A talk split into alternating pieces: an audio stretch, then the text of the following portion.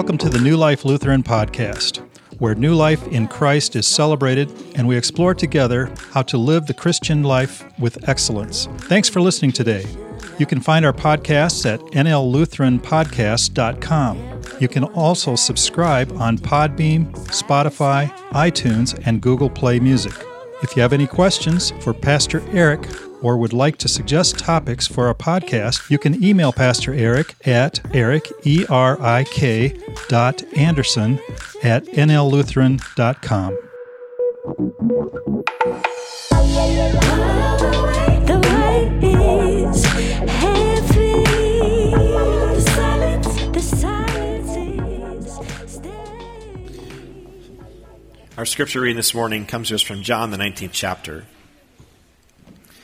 Meanwhile, standing near the cross of Jesus were his mother and his mother's sister, Mary, the wife of Cleopas, and Mary Magdalene. When Jesus saw his mother and the disciple whom he loved standing beside her, he said to his mother, Woman, here is your son.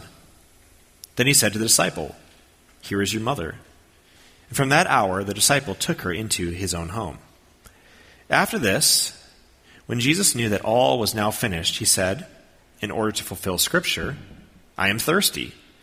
A jar full of sour wine was standing there, so they put a sponge full of the wine on a branch of hyssop and held it to his mouth. When Jesus had received the wine, he said, It is finished.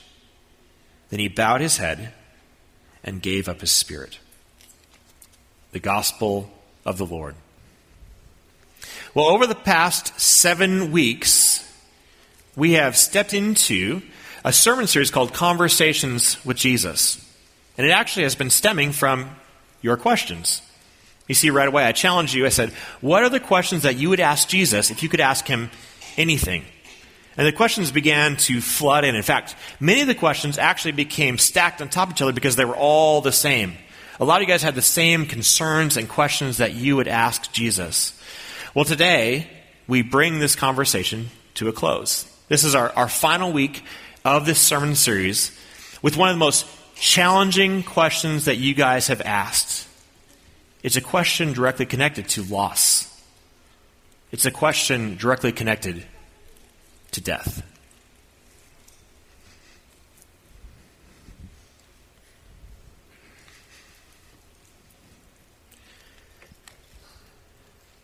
Nathan Randall Yunker, age 30, of Grand Rapids, Minnesota, died Monday, June 29th of 2009. The visitation was Friday, July 3rd, 2009, from 5 until 8 p.m. at the Grand Rapids Assembly of God Church, Grand Rapids, Minnesota, and continued Saturday, July 4th, 2009, from 9 until 10 a.m. The funeral service was also held at the church with arrangements made by Rowe Funeral Home of Grand Rapids, Minnesota. Reverend Tom Parker and Reverend Paul Losick officiated. The burial was at Harris Cemetery in Harris Township, Minnesota. In lieu of flowers, memorials were preferred and are to be sent to the Nathan Yunker Memorial Trust, care of Wells Fargo Bank, 220th Northwest 1st Avenue, Grand Rapids, Minnesota, 55744. In 1979, Nathan was born to Randall and Debbie Yunker in Waconia, Minnesota. He graduated from Grand Rapids High School in 1997. He attended Crown College in St. Bonifacius, Minnesota, and graduated in 2000 with a Bachelor of Arts degree in Bible and Theology, and later attended Canadian Theological Seminary in Regina, Saskatchewan, Canada. Nathan was united in marriage to Samantha Weedman on June 29, 2002, in Plymouth, Wisconsin. They lived in Apple Valley, Minnesota, while he was a youth pastor at Hope Church in Apple Valley, Minnesota. In 2003, they moved to New Brighton, Minnesota, where Nathan was employed with ACR Homes as a caregiver and paraprofessional in Shoreview, Minnesota, at an emotional and behavioral disorder high school. Nathan and Sam moved to Grand Rapids, Minnesota in 2006 when Nathan became the youth pastor and then later the associate pastor at Faith Baptist Church in Grand Rapids. Nathan was involved with programs with religious activities for youth as a leader and frequently attended the Grand Rapids Ministerial Association and the Pastor's Prayer Fellowship. He was an avid reader and an excellent writer and preacher who was very involved with the youth. He loved everyone unconditionally, especially his family and the Lord. Nathan loved comic books and superheroes. He often joked with his children that he was a dad by day and a superhero by night. He is preceded in death by his maternal grandmother, Milton Erdman. Survived by his wife, Samantha, three daughters Lauren, six years old, Alexandra, three and a half years old, Journey, one and a half years old, one son, Lincoln, four months old. Parents, Reverend Randy and Debbie Yunker of Grand Rapids, Minnesota, two sisters, Tiffany Worms of Glencoe, Minnesota, Nadine Burkhart of Waconia, Minnesota, one brother, Tim Yunker of Grand Rapids, Minnesota, his paternal grandparents, Fred and Joan Yunker of Mountain Lake, Minnesota, his maternal grandmother, Cora Erdman of Moose Jaw, Saskatchewan, Canada. Here's Nathan's story. A summer outing turned tragic when Nathan Yunker, 30, and Albert Hermiston, 63, lost their lives on June 28th after they jumped into the choppy waters of Pokegama Lake in Minnesota to rescue students who were struggling to stay afloat. Yunker's father, Randy, is the pastor of Grand Rapids Alliance Church in the same state. Yunker, an associate pastor at Faith Baptist Church in Grand Rapids, and Hermiston, a layman, had brought the church's junior high youth group for a day of fun in the sun. The students were on a sandbar near Drumbeater Island, but the weather changed. And the waves of the lake grew to swells that were several feet high. And the group was swept out by the waves and wind. When the men saw the students struggling, they went out to help them. Hermiston gave away his life vest, and the efforts of the men allowed all the students to make it back safely. However, Hermiston and Yunker did not. Hermiston was found soon afterwards, but attempts to resuscitate him were futile. Yunker was, Yunker's body was found the following day. Witnesses called Yunker and Hermiston heroes who gave their lives to save children, adding that their sacrifice will always be remembered. You see, as we step into our, our question for today, it came to me from you because every one of us has a Nathan in our lives. Every one of us has somebody in our life, a good person, a person who's making an impact in this life who died far too soon. So, as we finish up this series, we need to step back into our story, step back into your story. So, I need you to imagine it's last Saturday again. And if you recall, what's happening is you've, you've gone out to your favorite coffee shop. It's early in the morning, and when you got out of your car, there was a bunch of people standing in line at your favorite coffee shop, which was so strange because no one is there typically. It's normally a ghost house. It's just you and a muffin and coffee, but this time there's a line of people out the door. And if you remember, you got out and you asked them what's going on. They said, Jesus is here. But if you don't have a question, you can walk around, and so you do. Jesus waves you over and you listen to all of their questions. And question after question after question, even though they're unique to the individual, all have a similar theme. They all want to know why, even though they have a relationship with God, why do they still struggle? Why do they still battle addictions? Why is there still sin that creeps out of them that they don't want in their lives? And you hear Christ's response. He says, They will have struggles in this life. But he's going to walk with them through each and every struggle. And not only that, but he's going to use their weakness, their struggles, and their addictions for his glory, to tell his story. So as the people make their way back home, you're left alone with Jesus. And he turns and looks at you and says, Do you have one last question for me? And so you turn to him and you ask him the question that many of us have on our hearts. Jesus, why would you take a good person too soon? Jesus, there's so many bad people out there that are still alive. They bring nothing to life. In fact, they do damage in people's lives, but they're still here. So why would you take a good person, somebody who's making a positive impact in life, and, and why would they die too soon? Well, Jesus looks at you. He says, I want to tell you my story. In fact, one of the most difficult parts of my story, one of the dif- difficult points in my life. And so he begins to tell you the section of his story in the Gospel of John. And this is what it says. Meanwhile, well, as we step into the Gospel of John, we get a hint that a lot has happened in a short period of time, and truly it has. You see, before we get into Christ's story, we need to understand what's happened so far.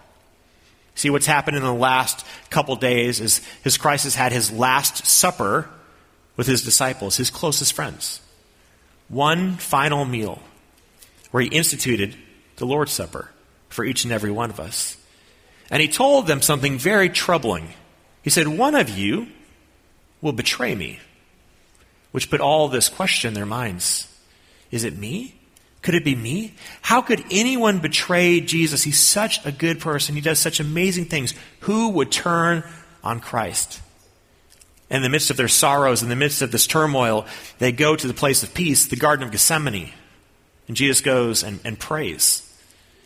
In fact, his prayer is so intense that he begins to sweat blood, a, a medical condition called hematidrosis, where you're so stressed and, and so overrun by life that you actually begin to sweat blood. So Jesus prays and he comes back to his disciples, and they've all fallen asleep because they are fatigued and stressed, and he wakes them up. And as they're about to leave the garden, this brigade of temple guard shows up. The Sanhedrin shows up. The religious Jewish leaders show up. And they pin Jesus there. And they're going to take him by force. Peter, one of Christ's disciples, he reacts. He pulls out his sword and he cuts off the ear of one of the servants to try to stop this from happening. But Jesus heals the man and goes with them quietly. Well, as he goes to this trial in front of the Sanhedrin, they begin to ask him questions, trying to coax him into saying something that would be worthy of death. And one of the things that they asked him was, Are you God? And he says, Yes. A punishment worthy of death. A punishment for blasphemy. You say they didn't understand that he was God in the flesh. And so they needed to kill him, but they couldn't kill him because Rome was in charge. Rome had the authority. They didn't have the authority to kill Jesus, so they took Jesus to Pilate. Pilate heard Christ's words and was not convinced that he was guilty. So he sent him over to Herod. And Herod, out of curiosity, listens to the story, wants to meet Jesus, wants to have this conversation with Jesus, and then sends him back to Pilate. The people are still pressuring Pilate. They still want him to do something. They still want to put Christ on a cross, and Pilate says he's innocent but the pressure is too great. So he comes up with a plan. He, he brings out one of the most notorious, evil people that these people would know Barabbas. And he puts him up right here next to Jesus. He says, This is what I'm going to do. I will release one of these men, but the other person will go to the cross. And the crowd cheers. Give us Barabbas. Give us the murderer.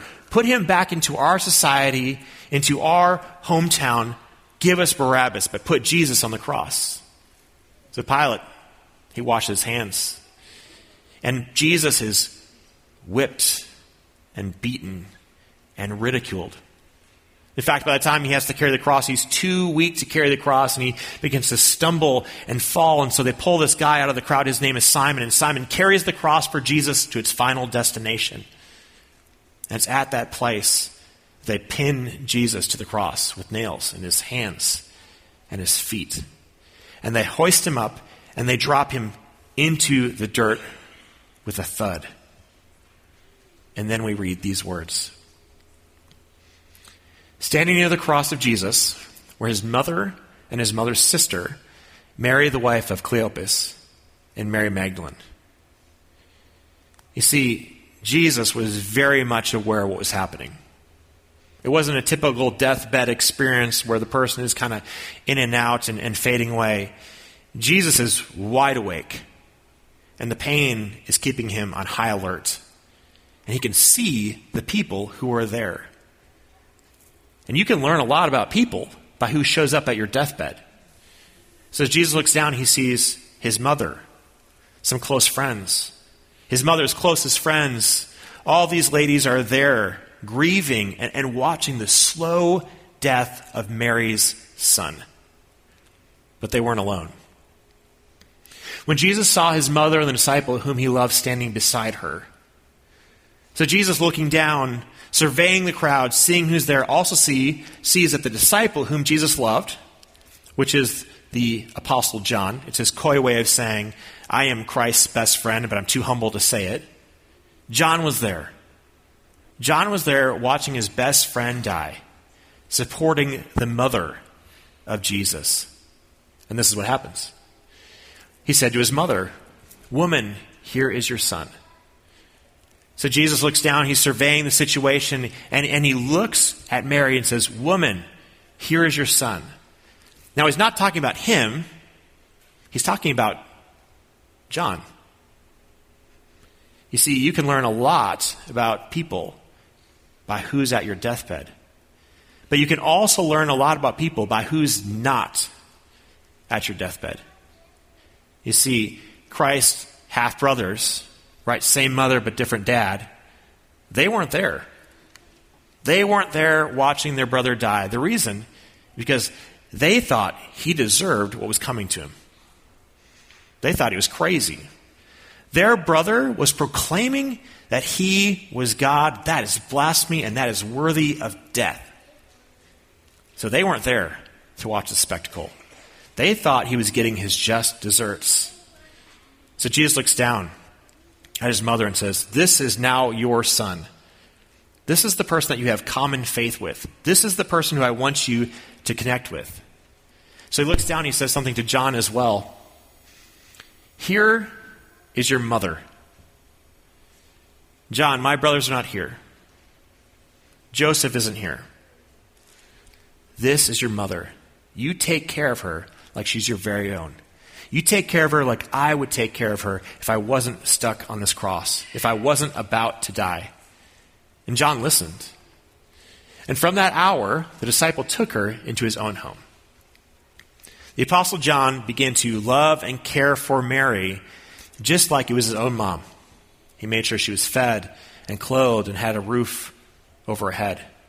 In fact, we get a pretty clear picture at this point in time that Joseph must have passed away because otherwise he would be the caregiver for her. But John takes on that role. John, a fellow believer in Christ, takes on that role to watch over Mary. Well, the story continues.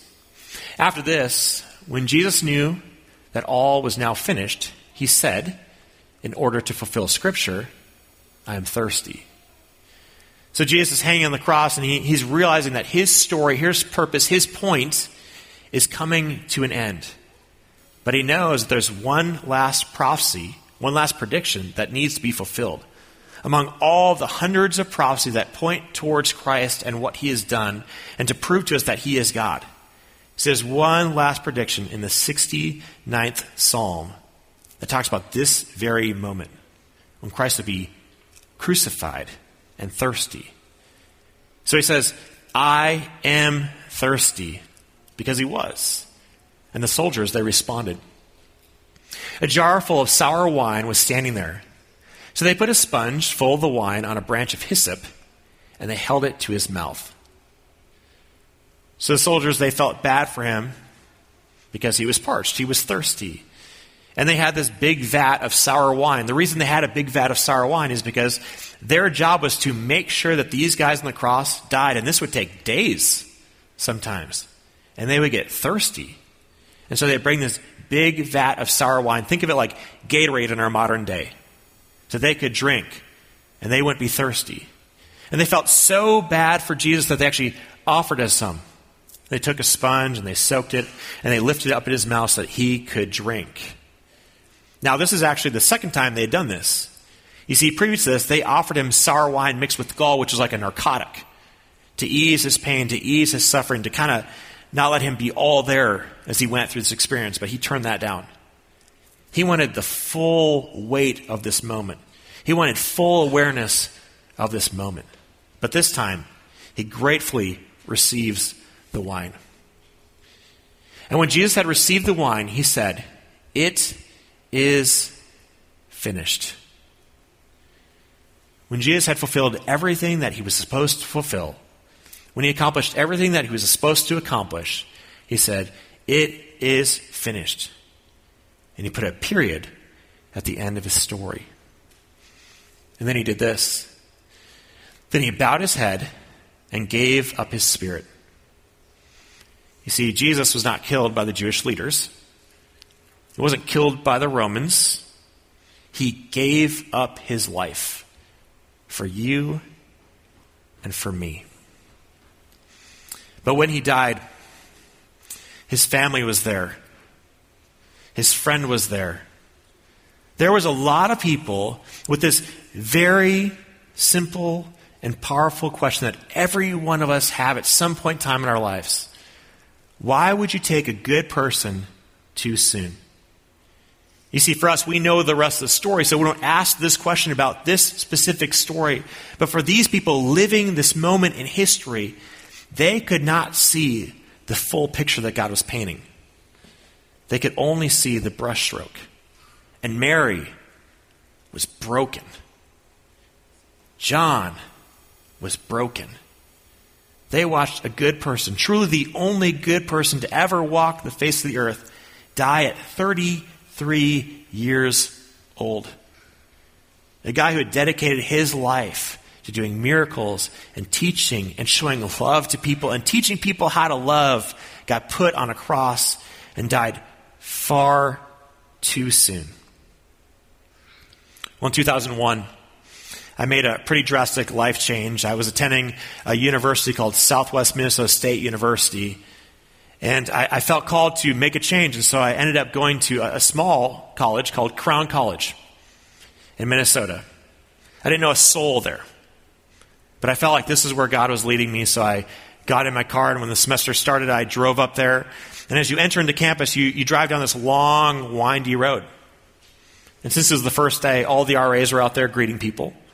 Many of the professors were out there greeting people, and even the president of the college was greeting people.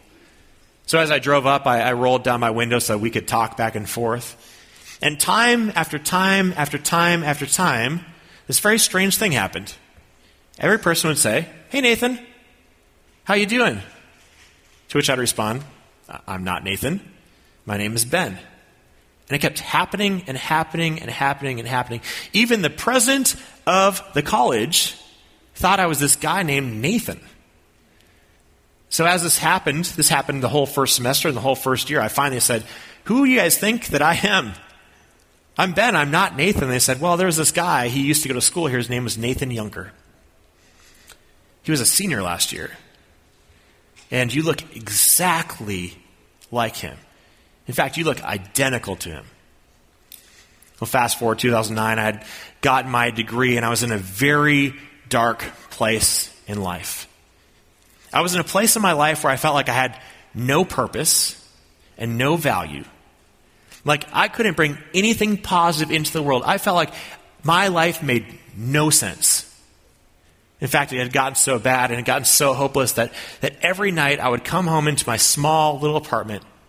I would lay down face first in the living room and I'd pray one simple prayer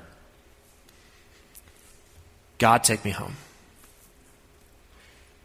God, if this is all life is going to be, I don't want to be here. Take me home.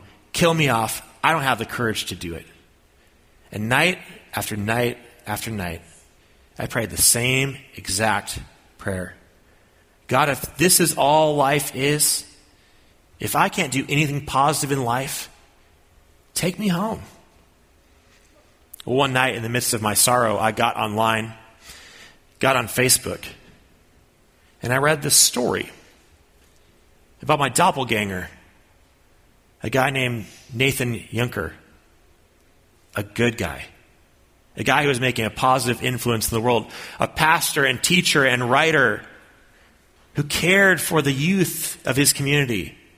In fact, he cared for them so much that he made the ultimate sacrifice. When he saw them struggling in the water, he sacrificed himself he sacrificed being a dad, he sacrificed being a husband, and he swam out there to save these kids. And he died in this lake. And as I read his story, I began to pray again. But this time my words changed, and I was just mad. God, why would you take somebody like this and leave somebody like me? God, why would you take this good guy, this husband, this father of four, of four young kids, a person who's pouring his life into the betterment of people, uh, sharing your truth, and, and you left me, and I am doing nothing for you. I couldn't do anything for you. I'm offering nothing to people at this point in my life. And it was in this moment, as I began to pray, that God began to teach me something very powerful. He began to show me that even though we can only see a brushstroke of his story, there's a full masterpiece that he is painting. It might not always look like what we should we think it should look like, but he's doing something amazing. And he began to teach me something very, very powerful. That if I was still here, if he still wanted me here, there was still something for me to do.